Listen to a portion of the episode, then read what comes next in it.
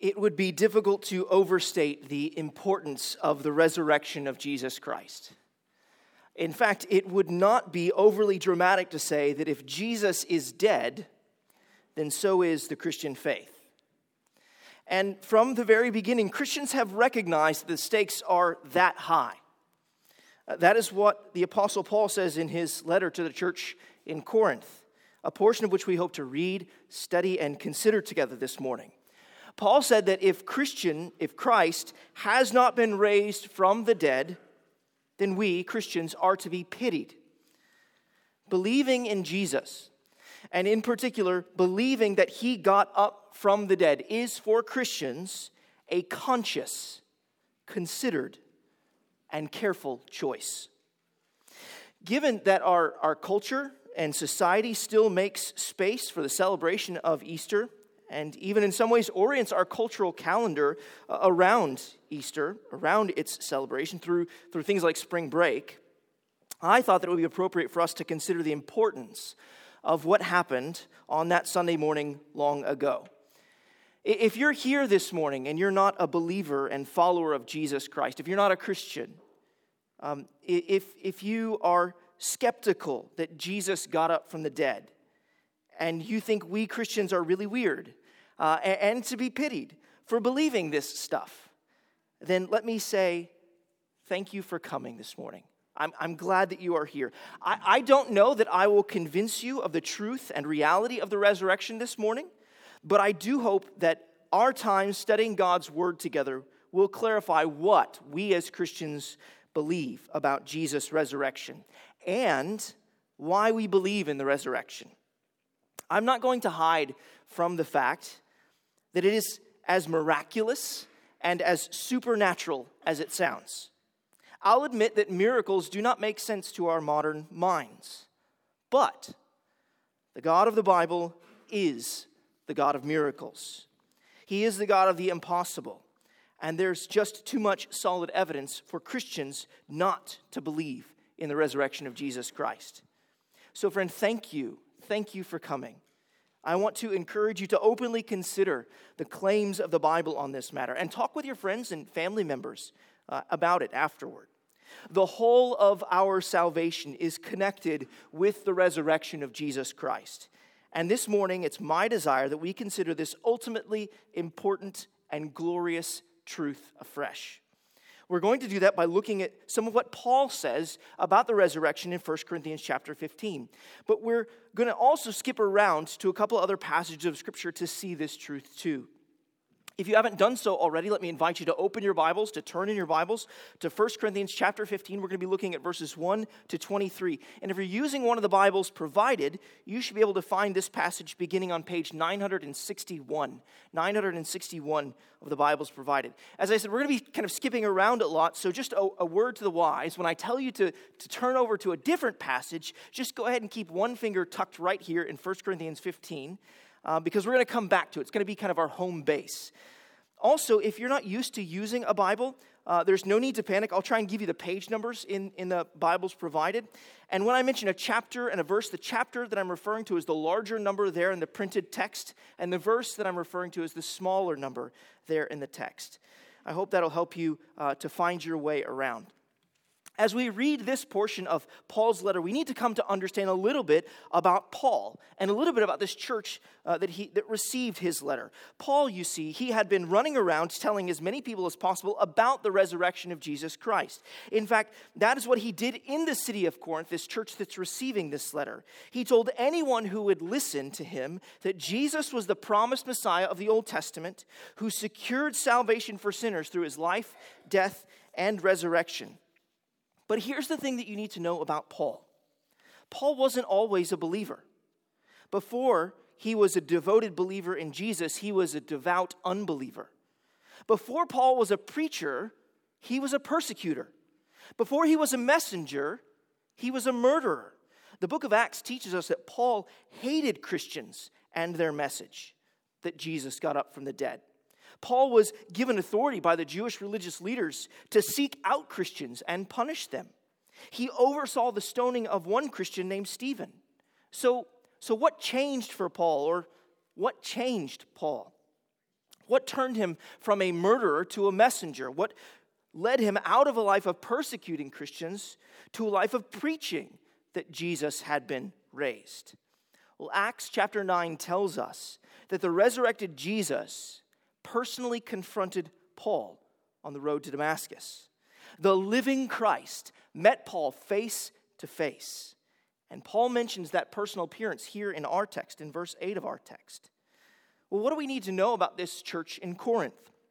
Well, due to Paul's preaching and God's gracious working, a group of believers, a local church, was eventually established in the city of Corinth. Like all Christians and all Christian churches, the church in Corinth had problems. And so Paul wrote them a series of letters to try to help them. The church in Corinth, they struggle with tribalism around their favorite teachers, which resulted in division. They struggle with pride and arrogance. They struggle with sexual immorality and lawsuits. They struggle with selfishness. And they struggled with the idea of the resurrection itself. Some of the Corinthians struggled to believe that one day they would be resurrected or raised from the dead. Paul's approach in this chapter is to show the church in Corinth that not only is there good reason to believe that Jesus got up from the dead, but that the resurrection of Jesus Christ from the dead guarantees their resurrection from the dead. So please follow along as I read now from uh, 1 Corinthians chapter 15, verses 1 to 23. This is what Paul writes to this struggling church in Corinth. Now, I would remind you, brothers, of the gospel I preached to you, which you received, in which you stand, and by which you are being saved, if you hold fast to the word I preached to you, unless you believed in vain. For I delivered to you as of first importance what I also received that Christ died for our sins in accordance with the Scriptures, that he was buried, that he was raised on the third day in accordance with the Scriptures, and that he appeared to Cephas, then to the twelve. Then he appeared to more than 500 brothers at one time, most of whom are still alive, though some have fallen asleep. Then he appeared to James, then to all the apostles. Last of all, as to one untimely born, he appeared also to me. For I am the least of the apostles, unworthy to be called an apostle, because I persecuted the church of God. But by the grace of God, I am what I am. And his grace toward me was not in vain. On the contrary, I worked harder than any of them, though it was not I, but the grace of God that is with me.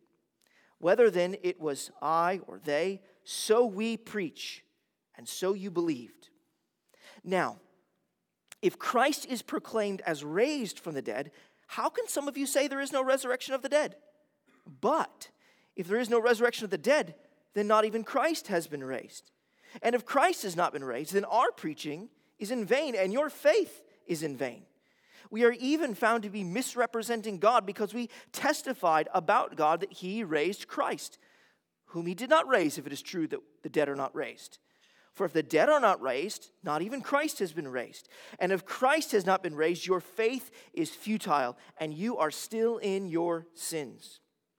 Then those also who have fallen asleep in Christ have perished. If in Christ we have hope in this life only, we are of all people most to be pitied.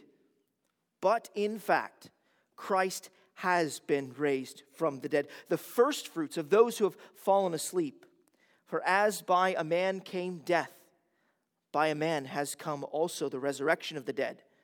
For as in Adam all die, so also in Christ shall all be made alive but each in his own order.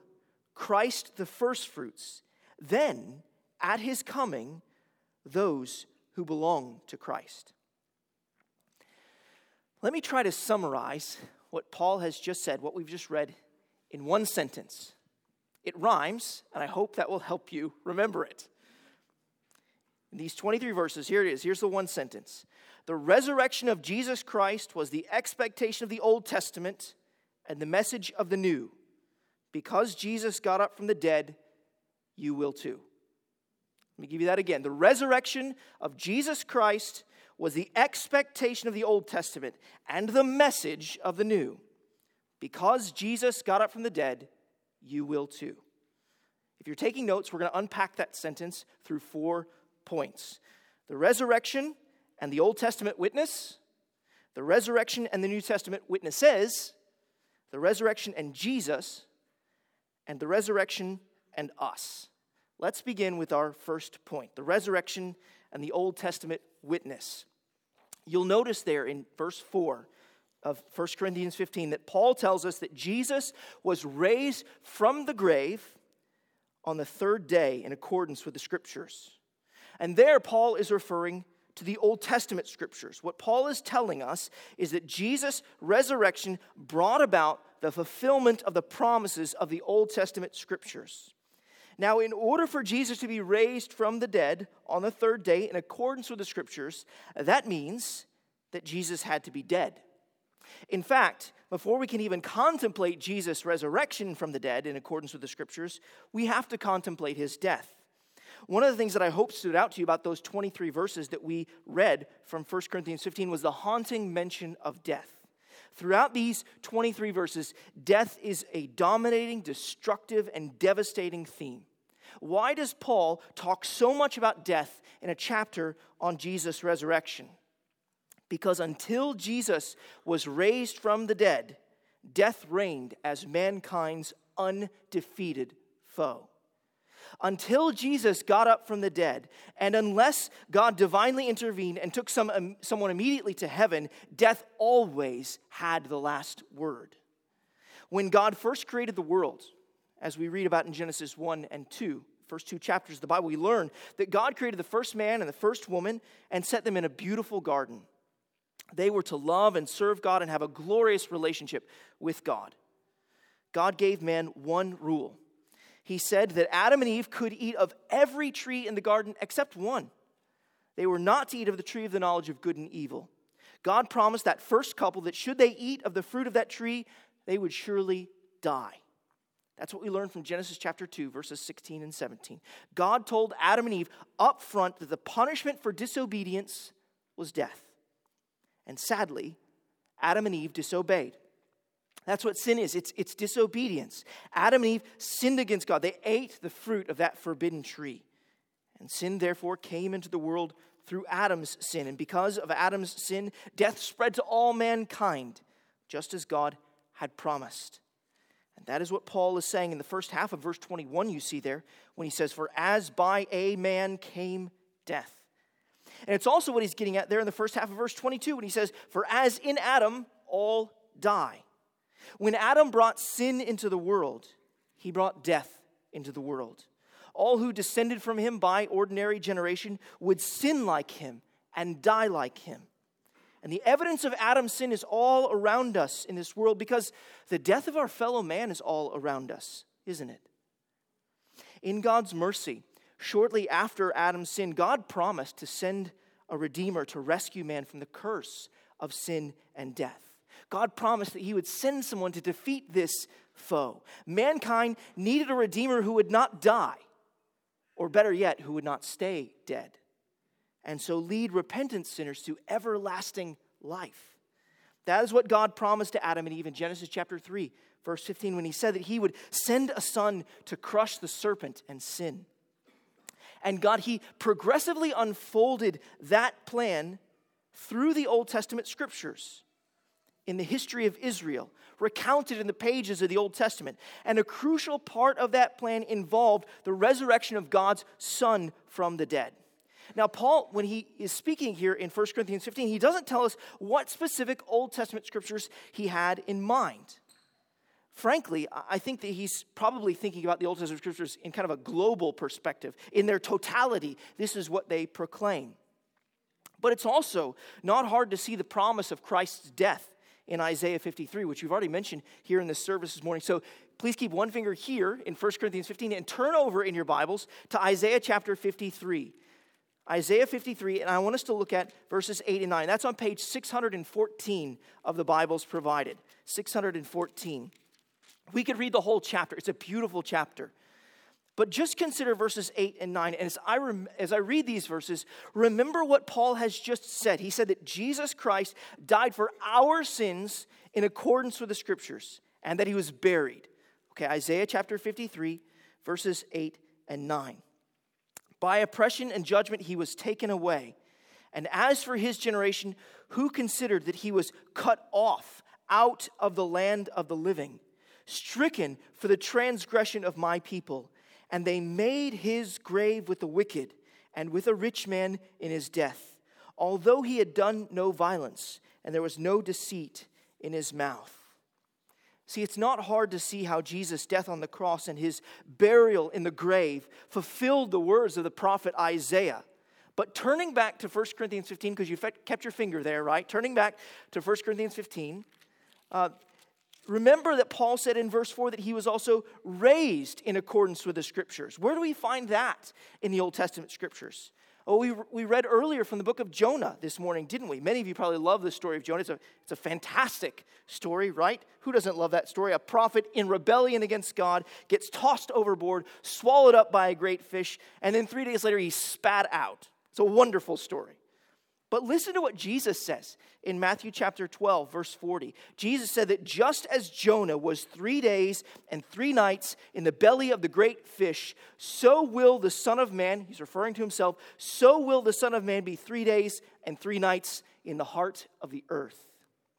Which, of course, implies that Jesus would then come out of the earth just as Jonah came out of the fish. It seems that Jonah's own experience was a prophetic parable. It was a type and a shadow of the substance which was to come in Jesus Christ.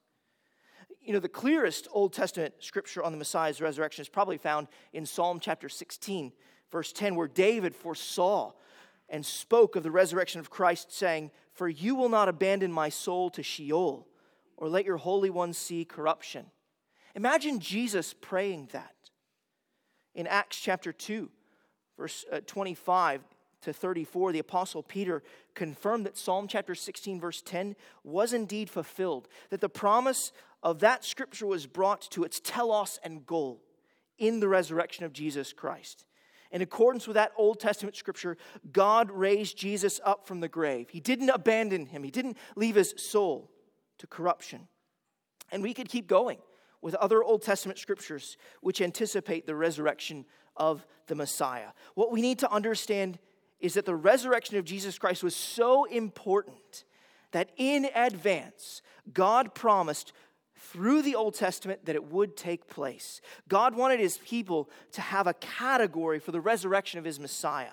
God planned the course of history and he inscripturated his promises thousands of years before their fulfillment so that his people would know that Jesus Christ would get up from the dead. Friends, brothers and sisters, if Jesus' resurrection teaches us anything, it teaches us that God is faithful in the resurrection of Jesus Christ, we've got proof that God not only makes promises, but that He keeps them. We have more than a faint hope when it comes to faith. We've got more than a pretty good reason to believe. We have certainty in the resurrection of Jesus Christ. Jesus' resurrection was a historic event foretold in the Old Testament scriptures. The Old Testament witness spoke of Jesus' coming resurrection. And if that isn't enough, Paul goes on to point out in verses 5 to 11 of 1 Corinthians chapter 15 that these historic events had a great many personal witnesses. Did you notice that? Let's turn now and consider our, our second point the resurrection and the New Testament witnesses the resurrection of the New Testament witnesses. You see there in 1 Corinthians chapter 15, verses 5 to 9, we see that there are witnesses to verify and corroborate this history. In other words, this history that was promised to come to pass, there were, there were witnesses to it. There are witnesses who have experienced it. And Paul, he names them off. Jesus appeared to Cephas, that's Peter, to the 12 disciples, to, to more than 500 at one time, Paul says, most of whom are still alive, uh, and, and to James, and to finally to Paul himself. This letter is from someone who has seen with his own eyes the resurrected and living Christ. Take note of this. This event, This history is so important that God did not simply entrust its testimony to one person, but to many people. This makes their testimony all the more valuable, doesn't it? By naming off all of these witnesses, it's as if Paul is saying, you know what? Go ahead and ask them. See if, that great mass of people have a different story. Go ahead and ask these people if they saw Jesus Christ. Ask them if they touched him and ate with him. It's as if Paul is saying, Go ahead, test the truthfulness of my claim that Jesus Christ was raised from the grave. If Jesus Christ's resurrection weren't true, then there would be serious discrepancies in what these witnesses proclaim. A true skeptic could prove that the resurrection was a false claim, if indeed it was a false claim. But it wasn't a false claim. And that's why Paul is, is really beyond confident that they'll all testify to the same truth that Jesus Christ got up from the dead. There wasn't just one witness, there were many witnesses. There were more than 500 witnesses. And in any just court today, that would be an open and shut case. For now, let's just look at one eyewitness account. We've kind of considered Paul's, but let's look at one gospel account which recounts this historic event. So turn in your Bibles to John chapter 20. We're going to look at verses 1 to 10. In the Bibles provided, it's page uh, 906. John chapter 20. We're going to look at verses 1 to 10. Page 906. And let me just kind of bring you up to speed with how, how John has uh, recounted the events so far. Jesus, he was delivered over by Judas and denied by Peter. He was interrogated by the Jewish and Roman authorities and found to be innocent. It's one of the striking things about the gospel accounts. They all say, actually, he was not guilty. And yet, the people cried out for him to be crucified. On the cross, he was crowned with thorns and put to death. And John, he carefully recounts Jesus' death. John notes that Jesus has breathed his last, that the Roman soldiers pierced his side with a sword to ensure that he was dead, that, that blood and water flowed from his side, thus further indicating that he, in fact, died. John carefully followed the path of Jesus' dead body until it was laid in a stone sealed tomb. That was on Friday. His body remained there on Friday and Saturday. It also remained there on Sunday. And as the sun begins to rise on the first day of the week, on Sunday, Mary Magdalene begins to make her way to the tomb. Let's read John's account now. John chapter 20, verse 1. Now, on the first day of the week, Mary Magdalene came to the tomb early while it was still dark and saw that the stone had been taken away from the tomb. So she ran and went to Simon Peter and the other disciple, the one whom Jesus loved, and said to them, They have taken the Lord out of the tomb, and we do not know where they have laid him. So Peter went out with the other disciple, and they were going toward the tomb. Both of them were running together, but the other disciple outran Peter and reached the tomb first. And stooping in, he saw the linen cloths lying there, but he did not go in. Then Simon Peter came, following him and went into the tomb. He saw the linen cloths lying there and the face cloth which had been on Jesus' head, not lying with the linen cloths, but folded up in a place by itself. Then the other disciple, who had reached the tomb first, also went in, and he saw and believed. For as yet they did not understand the scripture that he must rise from the dead. Then the disciples went back to their homes chapter 20 of John's gospel opens by noting that it was the first day of the week. In fact, all four New Testament gospels record that detail. And when you move out from the gospels, this phrase, the first day of the week, is often connected with the worship gatherings of Christians. It's later called the Lord's Day. The time marker of the first day of the week was not only important for establishing a future pattern for Christian worship, it was also, and more important, for establishing Christ's resurrection on the third day. Verse 1 assumes that the tomb was covered by a large stone. And when it says that Mary Magdalene saw that the stone had been taken away, we sense this surprise in her. When Mary sees that the stone is taken away, she's surprised and runs and tells Peter and the other disciple, who we know to be John, the author of this gospel. Notice that Mary's first thought is not, it's not that Jesus got up from the dead. but that his body had been moved. Many people have tried to say that Jesus' disciples robbed his grave, but that doesn't make any sense of what we see here. It doesn't make any sense because they didn't know where his body was. Others will say that somebody else stole Jesus' body. Again, this is hard to believe. Not only was there a massive stone in front of the tomb, but there were also guards in front of the tomb, guards that lived through the resurrection of Jesus. Still, others will say that Jesus, he merely swooned on the cross, that he, he didn't really die, that he regained strength in the cool of his tomb. But does this really make sense of a man who was beaten within an inch of his life, his skull crowned with piercing thorns, nailed on a cross of wood with spikes, suffocated, and then pierced with a sword in his side? In his physical condition, would he really have been able to roll a stone away that took several men to move and then take on the Roman soldiers who were guarding his tomb? None of those explanations make sense of the Savior's absence. None of them make sense of the empty tomb. And what's striking to me about these theories developed over the years is that people really were trying to make sense of the empty tomb precisely because it was empty. Frankly, the, the gospel writers' accounts are the most plausible, honest, and authentic accounts. Just take a look at, at, at Mary's example, her, her thought that Jesus' body has been moved. You don't put that statement on the, the lips of one of Jesus' followers and first eyewitnesses of his resurrection if you're trying to perpetuate a lie. Right? And you don't do it repeatedly. Mary's actually going to repeat this. Where have you, where have you laid his body? She's going to say it again.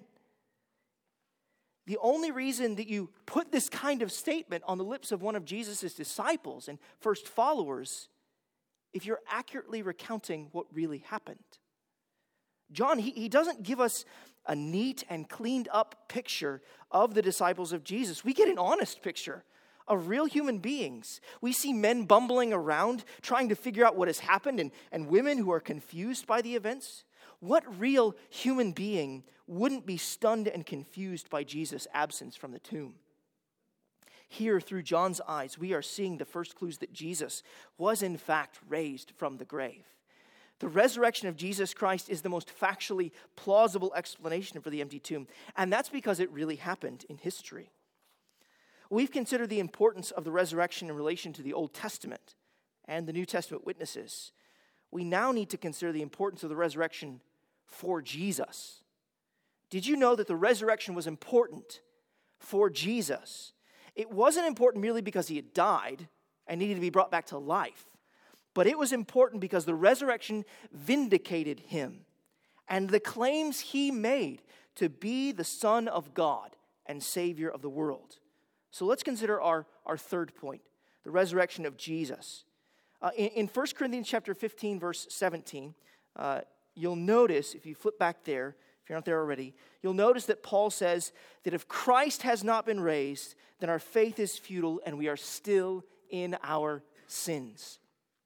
Because God is a holy and just God, because he is sinless and righteous, he cannot look upon sin or have it in his presence. He must punish sin. That is why God thrust Adam and Eve out of the garden following their sin. In fact, as a just judge, God must judge sin and punish it. And that is a problem for sinners.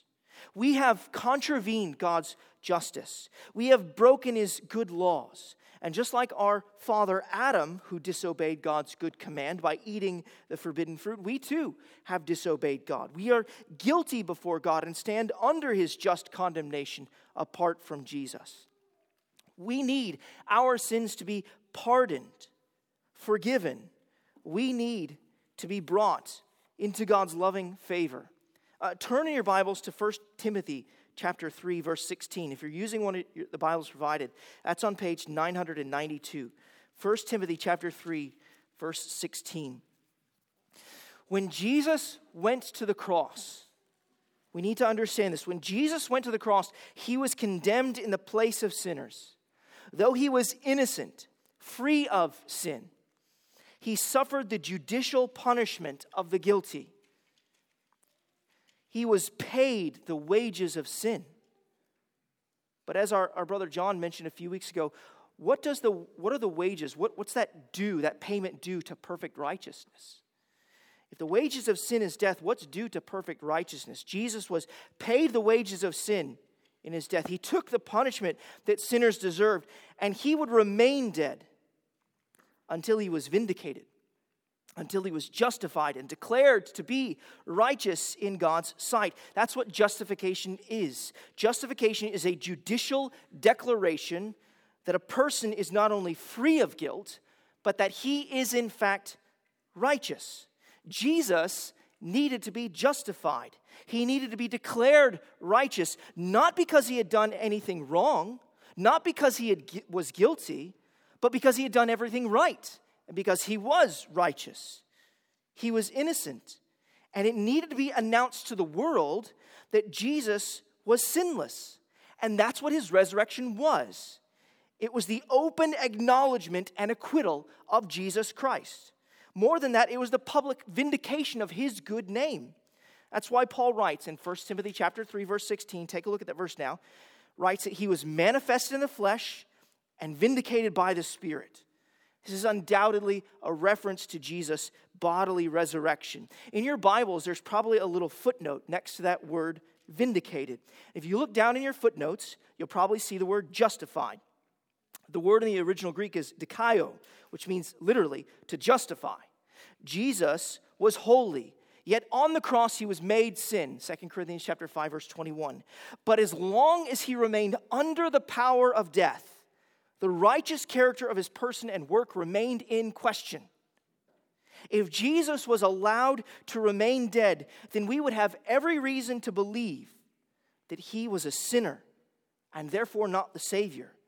But the removal of death was the confirmation, vindication, justification, declaration that he was in fact righteous, that he was in fact free from sin.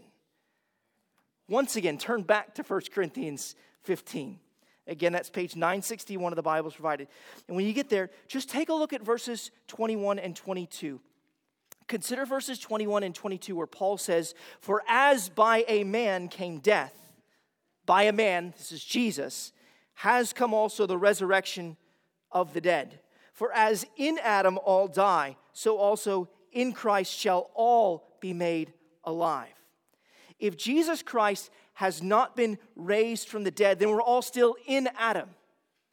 See, we're either in Adam or we're in Jesus.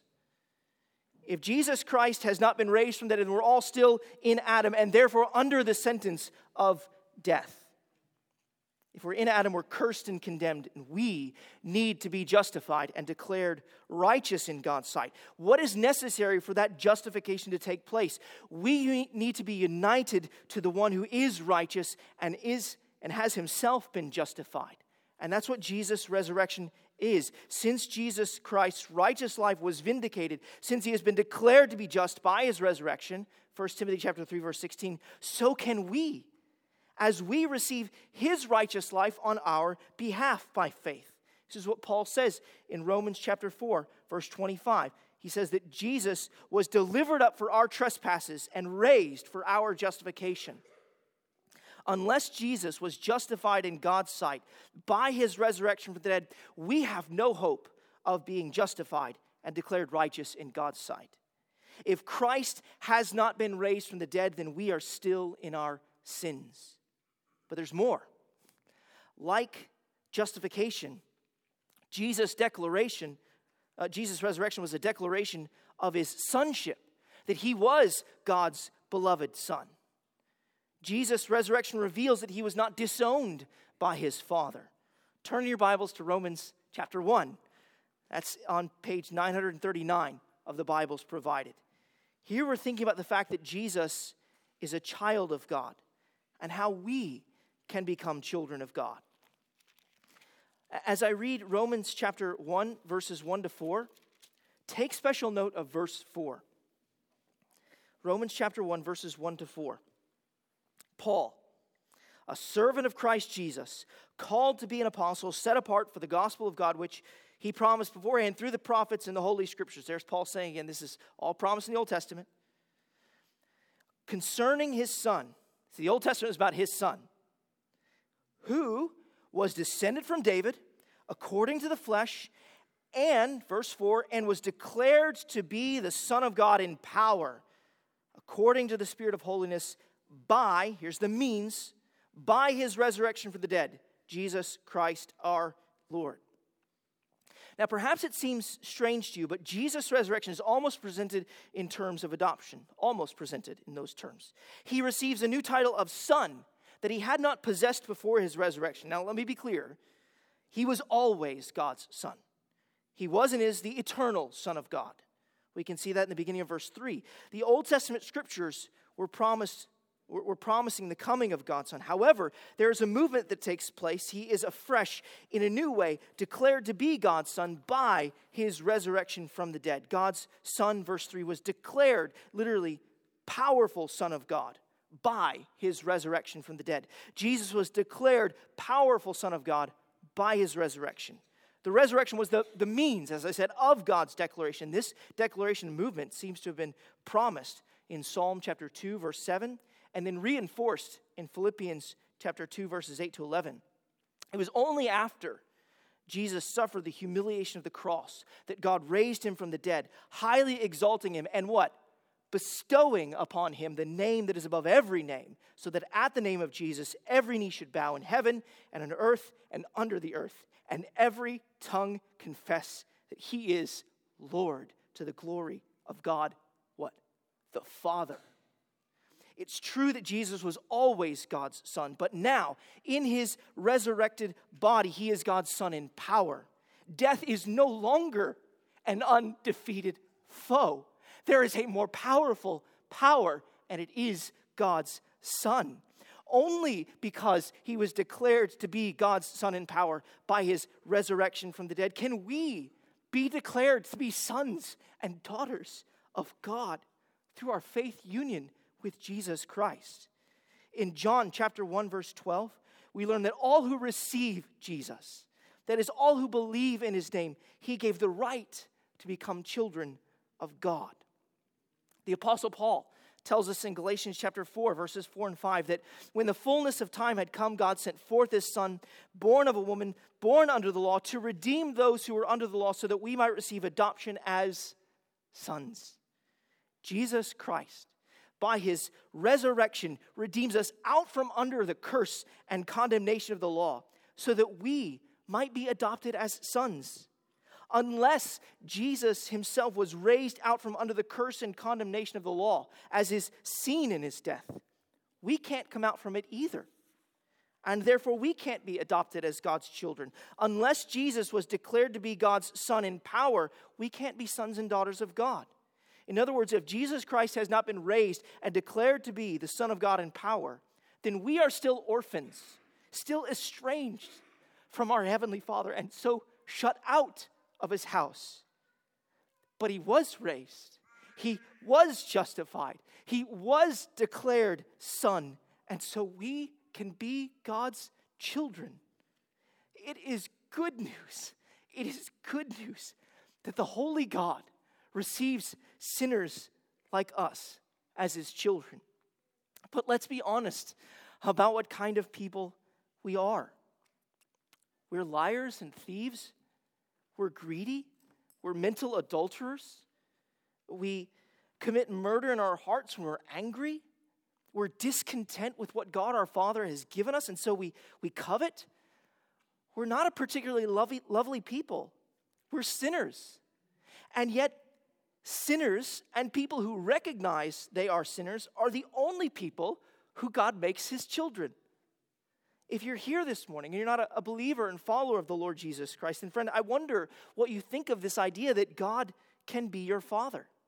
You know, this is a massive difference between Christianity and the rest of the world religions. God has made us to relate to him as our loving heavenly father. He made us in his image to love and serve him and honor him just like our first parents, Adam and Eve, but, but we've rejected him as our father. We've decided to live our own way rather than his. And that's, what, as I said, what the Bible calls sin. And because God is holy and loving and just, he must punish sin. In fact, because of our sin, we all stand in danger of facing God's just wrath against our sin forever in hell. But in love, God sent forth his Son, the Lord Jesus Christ, who is fully man and fully God. And he lived the life that we have not lived a life of perfect obedience to God the Father. He died the death that we deserve to face as a punishment for our sins, taking upon himself the sins and the punishment due to sins for all of those who'd ever turned from their sin and placed their faith in him. And three days later, God raised Jesus from the dead, vindicating him, announcing the approval of the work of his beloved Son. Friend, if you would turn from your sins and believe that Jesus lived and died and was raised for you, then you too will be adopted into God's family as his beloved child. Those who are children of God receive the joy of living forever with their loving Heavenly Father. Not only that, but today they receive the comfort of the presence of Christ in their lives through the work of the Holy Spirit. And I want to urge you to find out more about what it means to be a child in God's family please talk to someone about that today. Come and find me at the door after the service or speak with a Christian friend or family member that you've come with. Become a child of God today by faith in the powerful Son of God, the Lord Jesus Christ. And this leads to my fourth and final point the resurrection and us. Please turn one last time back to 1 Corinthians chapter 15. 1 Corinthians 15. That's 961 of the Bible's provided. We've unpacked the first 11 verses of the chapter, but we also need to briefly reflect on verses 12 to 23. You know, reading verses 12 to 23 can be, um, can be a little bit confusing because Paul, he actually works back and forth between Jesus' resurrection and our resurrection. He says that if Jesus has not been raised, then we won't be raised.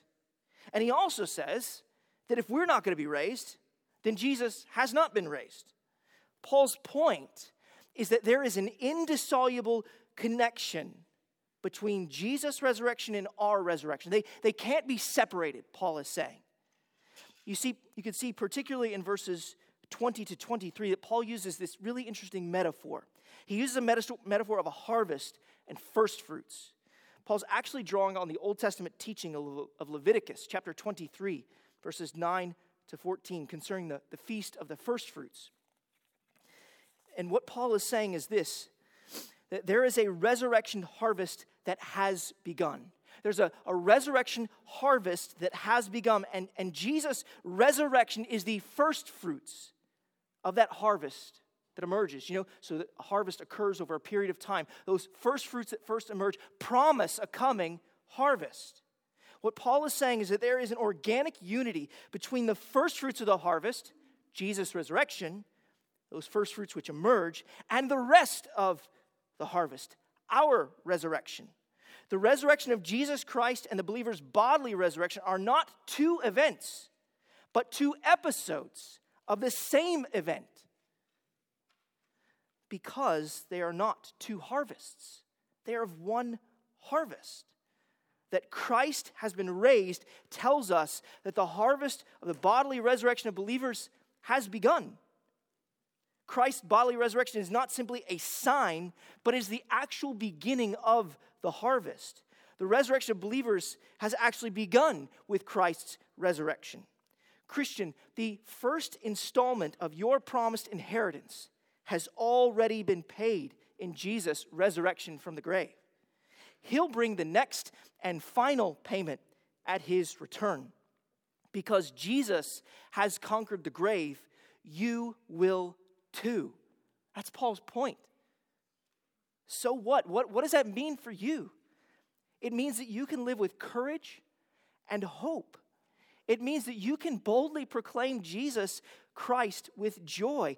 Death has been defeated, love has won. Christ has conquered the grave, and we will too. The resurrection of Christ prompted and spurred the first Christians to go on and share the good news, even in the face of death. And this is what I want us to think about as we conclude. From 1 Corinthians 15, we have seen, we've come to see, I hope, that the resurrection of Jesus Christ was the expectation of the Old Testament. Go back to Leviticus. That's what Paul does. It's the expectation of the Old Testament, and it's the message of the new. It's what the apostles preached and proclaimed. And because Jesus got up from the dead, Paul says, we will too. All of God's children have not yet been brought to faith.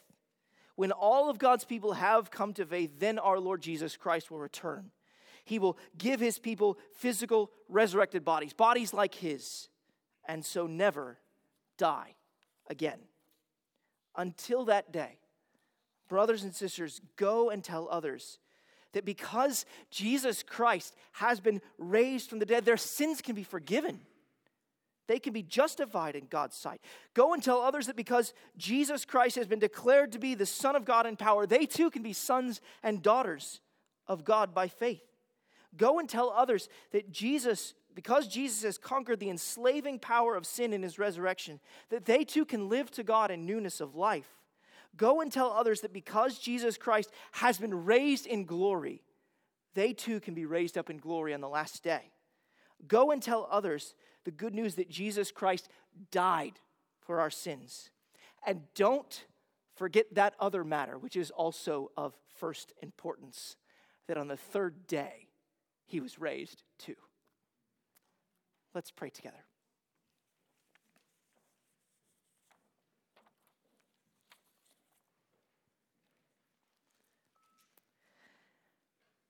Heavenly Father, thank you for your gracious proclamation to us through your scriptures that your Son would be raised in glory, that death is no longer an undefeated foe, but now death is a defeated foe.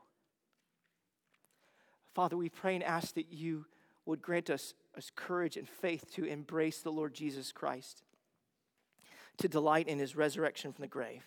Thank you for vindicating him, proving to us in his resurrection that he was perfectly righteous and that he is our Savior. Oh, Father, give us hope hope of our future of living with him in the glorious new heavens and the new earth. We pray and ask uh, that you would cause us to see in Christ's resurrection our whole hope and our whole salvation. And it's in Jesus' name we pray. Amen.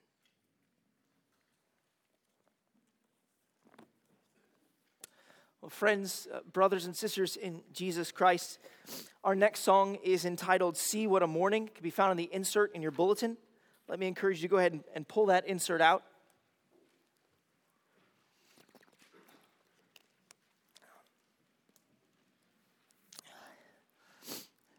As we prepare to celebrate the Lord's Supper, which not only tells us of Jesus' death, but also of his resurrection, as it promises us he will, he will return because he's alive, as we prepare for that, let's continue to rejoice in the truth that our Savior got up from the grave by singing, See What a Morning. Uh, please stand as we sing.